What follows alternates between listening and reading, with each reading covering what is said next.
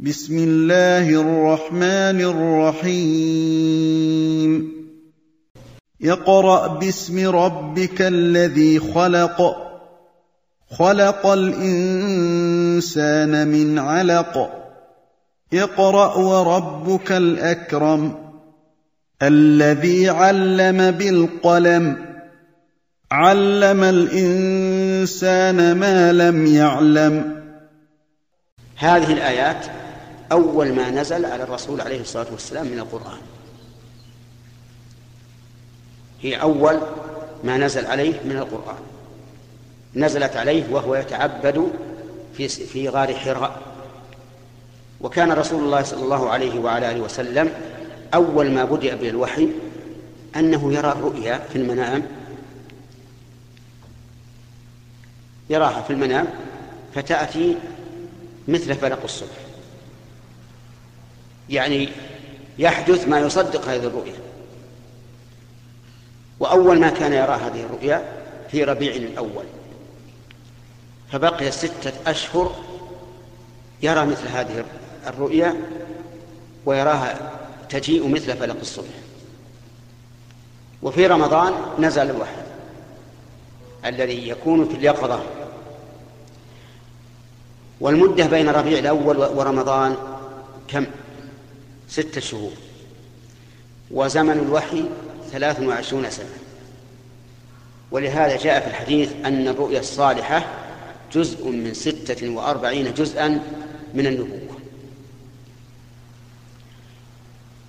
لما كان يرى هذه الرؤيا التي تجيء مثل فلق الصبح حبب إليه الخلع يعني أن يخلو بنفسه ويبتعد عن هذا المجتمع الجاهلي. فرأى عليه الصلاة والسلام أن أحسن ما يخلو به هذا الغار الذي في جبل حراء وهو غار في جمة في قمة الجبل لا يكاد يصعد إليه الإنسان القوي إلا بمشقة. فكان يصعد عليه الصلاة والسلام ويتحنث يتعبد الله عز وجل بما فتح الله عليه في هذا الغار الليالي ذوات العدد يعني عدة ليالي ومعه زاد أخذه يتزود به من طعام وشراب ثم ينزل ويتزود لمثلها من أهله ويرجع ويتحنث الله عز وجل. إلى أن نزل عليه الوحي وهو في هذا الغار. أتاه جبريل وأمره أن يقرأ فقال ما أنا بقارئ. ومعنى ما أنا بقارئ يعني لست من ذوي القراءة. وليس مراده المعصية لعمل جبريل. لكنه لا يستطيع. ليس من ذوي القراءة. إذ أنه هو صلى الله عليه وسلم كان أميا. كما قال الله تعالى فآمنوا بالله ورسوله النبي الأمي. وقال تعالى هو الذي بعث في الأمين رسولا منهم. فكان لا يقرأ ولا يكتب. وهذا من حكمة الله أنه لا يقرأ ولا يكتب. حتى تتبين حاجته وضرورته إلى هذه الرسالة وحتى لا يبقى وحتى لا يبقى لشاك شك في صدقه. وقد أشار الله إلى هذه في قوله وما كنت تتلو من قبله من كتاب ولا تخطه بيمينك. إذا لارتاب المبطل قال له ما أنا بقارئ؟ فغطه مرتين أو ثلاثا ثم قال له اقرأ باسم ربك الذي خلق. خلق الإنسان من علق. اقرأ وربك الأكرم الذي علم بالقلم. علم الإنسان ما لم يعلم. أربع آيات خمس آيات. نزلت. فرجع بها, فرجع بها النبي صلى الله عليه وسلم يرجف فؤاده. من الخوف والفزع. حتى أتى إلى خديجة وحديث الوحي وابتدائه موجود في أول صحيح البخاري من أحب أن يرجع إليه فليرجع. يقول الله عز وجل اقرأ باسم ربك الذي خلق. قوله باسم ربك قيل معناه متلبسا بذلك وقيل مستعينا بذلك. يعني اقرأ مستعينا باسم الله. لأن أسماء الله تعالى كلها خير كلها إعانة يستعين بها الإنسان ولذلك يستعين بها الإنسان على وضوئه ويستعين بها على أكله ويستعين بها على جماعة فهي كلها عون. باسم ربك الذي خلق إلى آخره. وقال باسم ربك دون أن يقول بسم الله. لأن المقام مقام ربوبية وتصرف وتدبير للأمور وابتداء رسالة. فلهذا قال باسم ربك. إشارة إلى أنه عليه الصلاة والسلام قد رباه الله تعالى تربية خاصة وربه كذلك ربوبية خاصة. الذي خلق خلق أي شيء؟ خلق كل شيء. كما قال تعالى وخلق كل شيء فقدره تقديرا وقال تعالى الله خالق كل شيء وهو على كل شيء وكيل. فما من شيء في السماء ولا في الأرض من خفي وظاهر وصغير وكبير إلا وهو مخلوق لمن؟ لله عز وجل. ولهذا قال خلق وحذف المفعول إشارة للعموم. لأن حذف المفعول يفيد العموم إذ لو ذكر المفعول لتقيد الفعل به. مفهوم هذا الكلام؟ يعني لو قال خلق كذا تقيد الخلق بما ذكر فقط لكن إذا قال خلق وأطلق صار عاما فهو خالق كل شيء جل وعلا. خلق الإنسان من علق. ثم قال خلق الإنسان من علق فنص وخص خلق الإنسان تكريما للإنسان وتشريفا للإنسان لأن الله تعالى يقول ولقد كرمنا بني آدم وحملناهم في البر والبحر ورزقناهم من الطيبات وفضلناهم على كثير ممن خلقنا تفضيلا. فلهذا نص على خلق الإنسان خلق الإنسان. أي ابتدأ خلقه. من علق جمع أو اسم جمع علقة. اسم جمع علقة.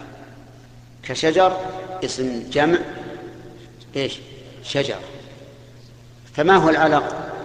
العلق هو عبارة عن دودة حمراء من الدم. صغيرة. وهذا المنشأ الذي به الحياة. لأن الإنسان دم لو تفرغ من الدم لهلك. وقد بين الله عز وجل أنه خلق الإنسان من علق ولكنه يتطور. وبين في آيات في آيات أخرى أنه خلق الإنسان من تراب. وفي آية أخرى خلقه من طين. وفي آية أخرى من صلصال كالفخار. وفي آية أخرى من ماء دافئ. في آية أخرى من ماء مهين في هذه الآية من علق. فهل في هذا تناقض؟ الجواب لا. لا يمكن أن يكون في كلام الله أو ما صح عن رسوله شيء من التناقض أبدا. فإن الله يقول ولو كان من عند غير الله لوجدوا فيه اختلافا كثيرا. لكنه سبحانه وتعالى يذكر أحيانا مبدأ الخلق من وجه ومبدأ الخلق من وجه آخر. فخلقه من تراب لأن لا تعبث يا خلقه من تراب لأن أول أول ما خلق الإنسان من التراب. ثم صب عليه الماء فكان إيش؟ طينا. ثم استمر مدة فكان حمأ مسنونا. ثم طالت مدته فكان صلصالا. يعني إذا ضربته بيدك تسمع له صلصلة كالفخار. ثم خلقه عز وجل لحما وعظما وعصبا إلى آخره. الخلق الآخر هذا ابتداء الخلق هذا ابتداء الخلق المتعلق بآدم. الخلق الآخر من بنيه أول من منشأهم أول منشأهم من من نطفة. وهي الماء المهين وهي الماء الدافئ هذه النطفة تبقى في الرحم أربعين يوما. ثم تتحول شيئا فشيئا وبتمام الأربعين تنقلب بالتطور والتدريج حتى تكون دما علقة. ثم تبدأ بالنمو والسخونة وتطور شيئا فشيئا. فإذا تمت ثمانين يوما انتقلت إلى مضغة. قطعة من لحم بقدر ما ينضغه الإنسان. وتبقى كذلك أربعين يوما فهذه مئة وعشرون يوما وهي بالأشهر كم؟ ها؟ أربعة أشهر. بعد أربعة أشهر يبعث الله إليه الملك الموكل بالأرحام فينفخ فيه الروح فتدخل الروح في الجسد بإذن الله عز وجل. والروح. لا نستطيع أن نعرف كنهها وحقيقتها ومادتها. ما ندري من أي مادة هي. الجسد عرف أنه من إيه؟ أصله من التراب ثم في أرحام النساء من النطفة لكن الروح ما نعرف. ما نعرف من أي جوهر هي ولا من أي مادة. يسأل ويسألونك عن الروح قل الروح من أمر ربي وما أوتيت من العلم إلا قليلا. فينفخ الملك الملك الروح في هذا الجنين فيبدأ يتحرك. لأن نماءه الأول كنماء الأشجار بدون إحساس. بعد أن تنفخ فيه الروح يكون آدميا يتحرك. ولهذا إذا سقط الحمل من البطن قبل أربعين يوما دفن في أي مكان من الأرض بدون تأصيل ولا تكفين ولا صلاة عليه ولا شيء. وبعد أن يتم له نعم أقول أنه إذا سقط قبل أربع أربعة أشهر إذا سقط قبل أربعة أشهر دفن في أي مكان من الأرض بدون تأصيل ولا تكفين ولا صلاة عليه ولا يبعث هذا. لا يبعث لأنه ليس آدميا. وبعد أربعة أشهر إذا سقط يجب أن يغسل ويكفن ويصلى عليه ويدفن في المقابر لأنه صار إنسانا. ويسمى أيضا يسمى لأنه يوم القيامة سيدعى باسمه. ويعق عنه لكن العقيقة عنه ليست في التأكيد كالعقيقة عن من بلغ سبعة أيام بعد خروجه. على كل حال آه هذا الجنين في, في بطن أمه يتطور حتى يكون بشرا ثم يأذن الله عز وجل له بعد المدة التي أكثر ما تكون عادة تسعة أشهر فيخرج إلى الدنيا. وبهذه المناسبة أود أن أبين أن للإنسان أربع دور أن للإنسان أربع دور الدار الأولى في بطن أمه والثانية في الدنيا والثالثة في البرزخ والرابعة في الجنة أو النار وهي المنتهى. الذي خلق الإنسان من علق؟ وش قلنا في العلق. اسم جمع علقة وهي دودة من الدم معروفة. وهذا أول نشأة الإنسان الذي يتكون منه مادة الحياة وهو الدم. اقرأ وربك الأكرم. اقرأ. تكرار. للأولى. لكن هل هي توكيد؟ أو هي تأسيس. الصحيح أنها تأسيس. وأن الأولى اقرأ باسم ربك الذي خلق قرنت بما يتعلق بالربوبية. وربك الأكرم الذي علم بالقلم بما يتعلق بالشرع. فالأولى بما يتعلق بالقدر والثانية بما يتعلق بالشرع لأن التعليم بالقلم أكثر ما يعتمد الشرع عليه. إذ أن الشرع يكتب ويحفظ. القرآن يكتب ويحفظ. السنة تكتب وتحفظ. كلام العلماء يكتب ويحفظ. فلهذا أعادها الله مرة ثانية. كلا إن الإنسان ليطغى. أن رآه استغنى. كلا في القرآن الكريم ترد على عدة معاني منها أن تكون بمعنى حقا كما في هذه الآية. فكلا بمعنى حقا يعني أن الله تعالى يثبت هذا إثباتا لا مرية فيه لا مرية فيه. إن الإنسان لا يطغى أن رآه استغنى. الإنسان ليس شخصا معينا بل المراد الجنس. كل إنسان من بني آدم إذا رأى نفسه استغنى فإنه يطغى من الطغيان وهو مجاوزة الحد. إذا رأى أنه استغنى عن رحمة الله طغى ولم يبالي. إذا رأى أنه استغنى عن عن الله عز وجل في كشف الكروبات وحصول المطلوبات صار لا يلتفت إلى الله ولا يبالي. إذا رأى أنه استغنى بالصحة نسي المرض وإذا رأى أنه استغنى بالشبع نسي الجوع إذا رأى أنه استغنى بالكسوة نسي العري وهكذا. فالإنسان من طبيعته الطغيان والتمرد متى رأى نفسه في غنى.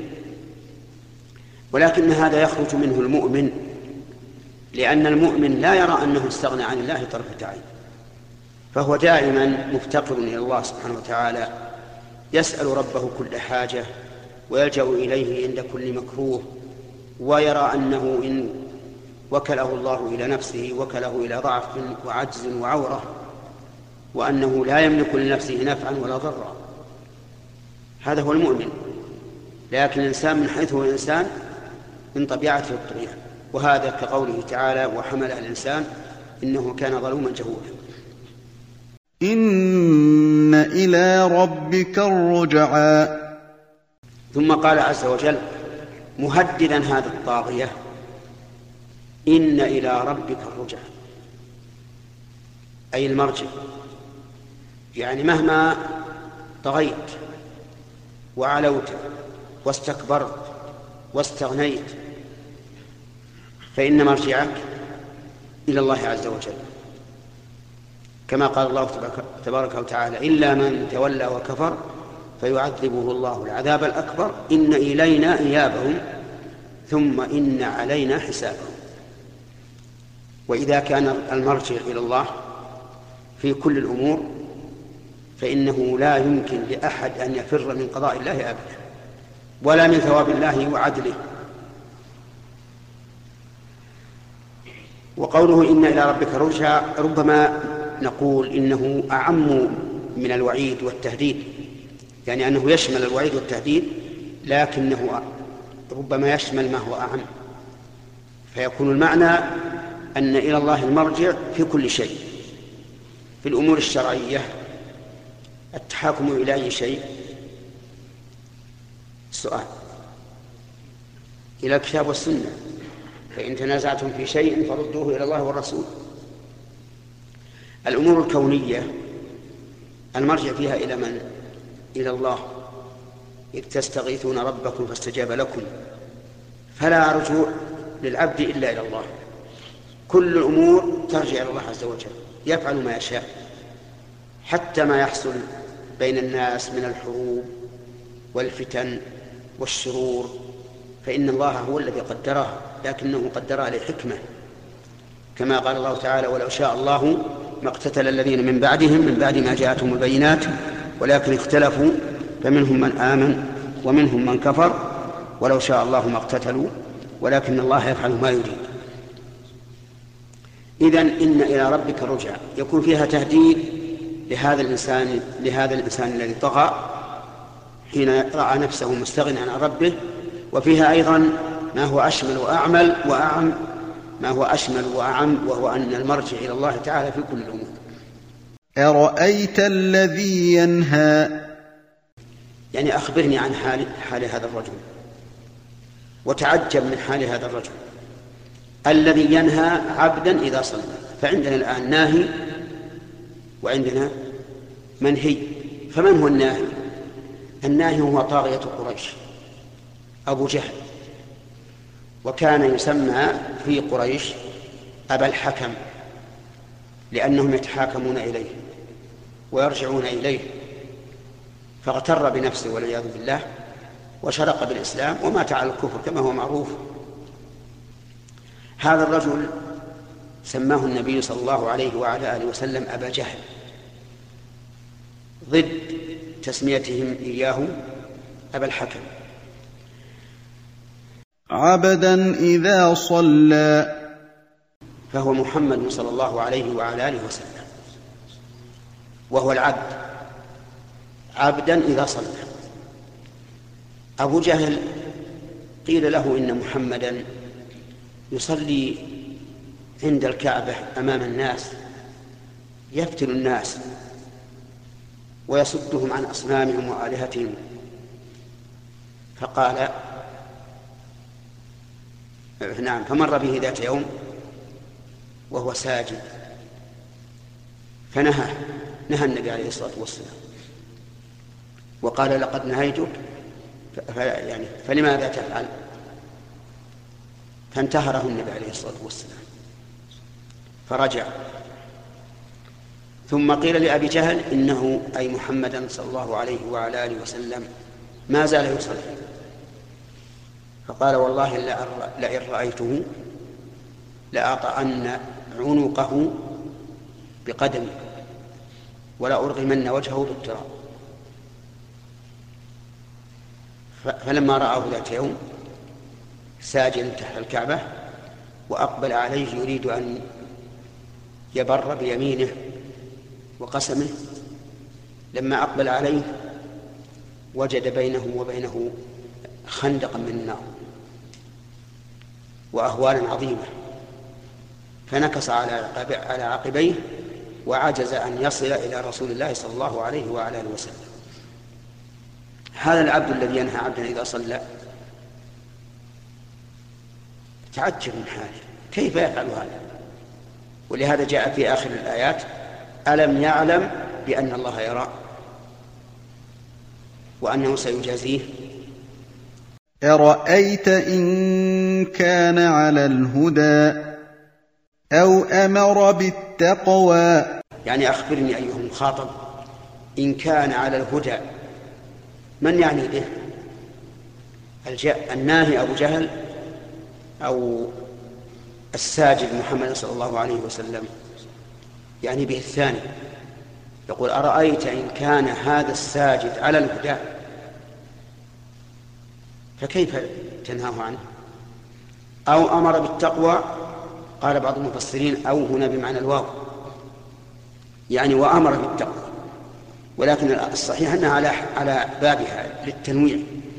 يعني أرأيت إن كان على الهدى فيما فعل من السجود والصلاة؟ أو أمر غيره بالتقوى لأن النبي صلى الله عليه وعلى آله وسلم يأمر بالتقوى بلا شك فهو صالح بنفسه مصلح لغيره. ألم يعلم بأن الله يرى؟ ألم يعلم بأن الله يرى؟ يعني يرى المنهي وهو الساجد محمد صلى الله عليه وعلى آله وسلم الآمر بالتقوى ويرى هذا العبد الطاغية الذي ينهى عبدا إذا صلى. ألم يعلم بأن الله يرى يرى سبحانه وتعالى علما ورؤية فهو سبحانه وتعالى يرى كل شيء مهما خفي ودق ويعلم كل شيء مهما بعد ومهما كثر أو قل. فيعلم الآمر والناهي يعلم الآمر والناهي ويعلم المصلي والساجد ويعلم من طغى ومن خضع لله عز وجل وسيجازي كل إنسان بعمله. والمقصود من هذا تهديد هذا الذي ينهى عبدا إذا صلى. وبيان أن الله تعالى يعلم بحاله وحال من ينهاه وسيجازي كل منهما بما يستحق. نسأل الله سبحانه وتعالى أن يجعلنا وإياكم من الساجدين لله الآمنين بتقوى الله. على هدى من الله ونور إنه على كل شيء قدير. كلا لئن لم ينته لنسفعا بالناصية. كلا هذه بمعنى حقا ويحتمل أن تكون للردع أي لردعه عن فعله السيء الذي كان يقوم به. تجاه رسول الله صلى الله عليه وعلى آله وسلم. أو بمعنى حقا لنسفعا بالناصيه وجملة لنسفعا جواب لقسم مقدر والتقدير والله لئن لم ينتهي لنسفعا بالناصيه والله لئن لم ينتهي لنسفعا بالناصيه وحذف جواب الشرط وبقي جواب القسم. لأن هذه هي القاعدة. في اللغة العربية أنه إذا اجتمع قسم وشرط فإنه يؤخر فإنه يحذف جواب المؤخر. قال ابن مالك في ألفيته وأحذف لدى اجتماع شرط وقسم جواب ما أخرت فهو ملتزم. وهنا المتأخر هو الشرط لئن. والقسم مقدر قبله إذ تقدير والله لئن لم ينتهي لنسفع ومعنى لنسفعا أي لنأخذن بشدة. والناصية مقدم الرأس. وأل فيها أي في الناصية أل للعهد. أي عهد هو؟ العهد الذهني. والمراد بالناصية هنا ناصية أبي جهل الذي توعد النبي صلى الله عليه وعلى آله وسلم على صلاته ونهاه عنها. أي لنسفعا بناصيته. وهل المراد الأخذ بالناصية في الدنيا أو في الآخرة يجر بناصيته إلى النار؟ يحتمل هذا وهذا. يحتمل أنه يؤخذ بالناصية وقد أخذ بناصيته في يوم بدر حين قتل مع, المش... مع من قتل من المشركين.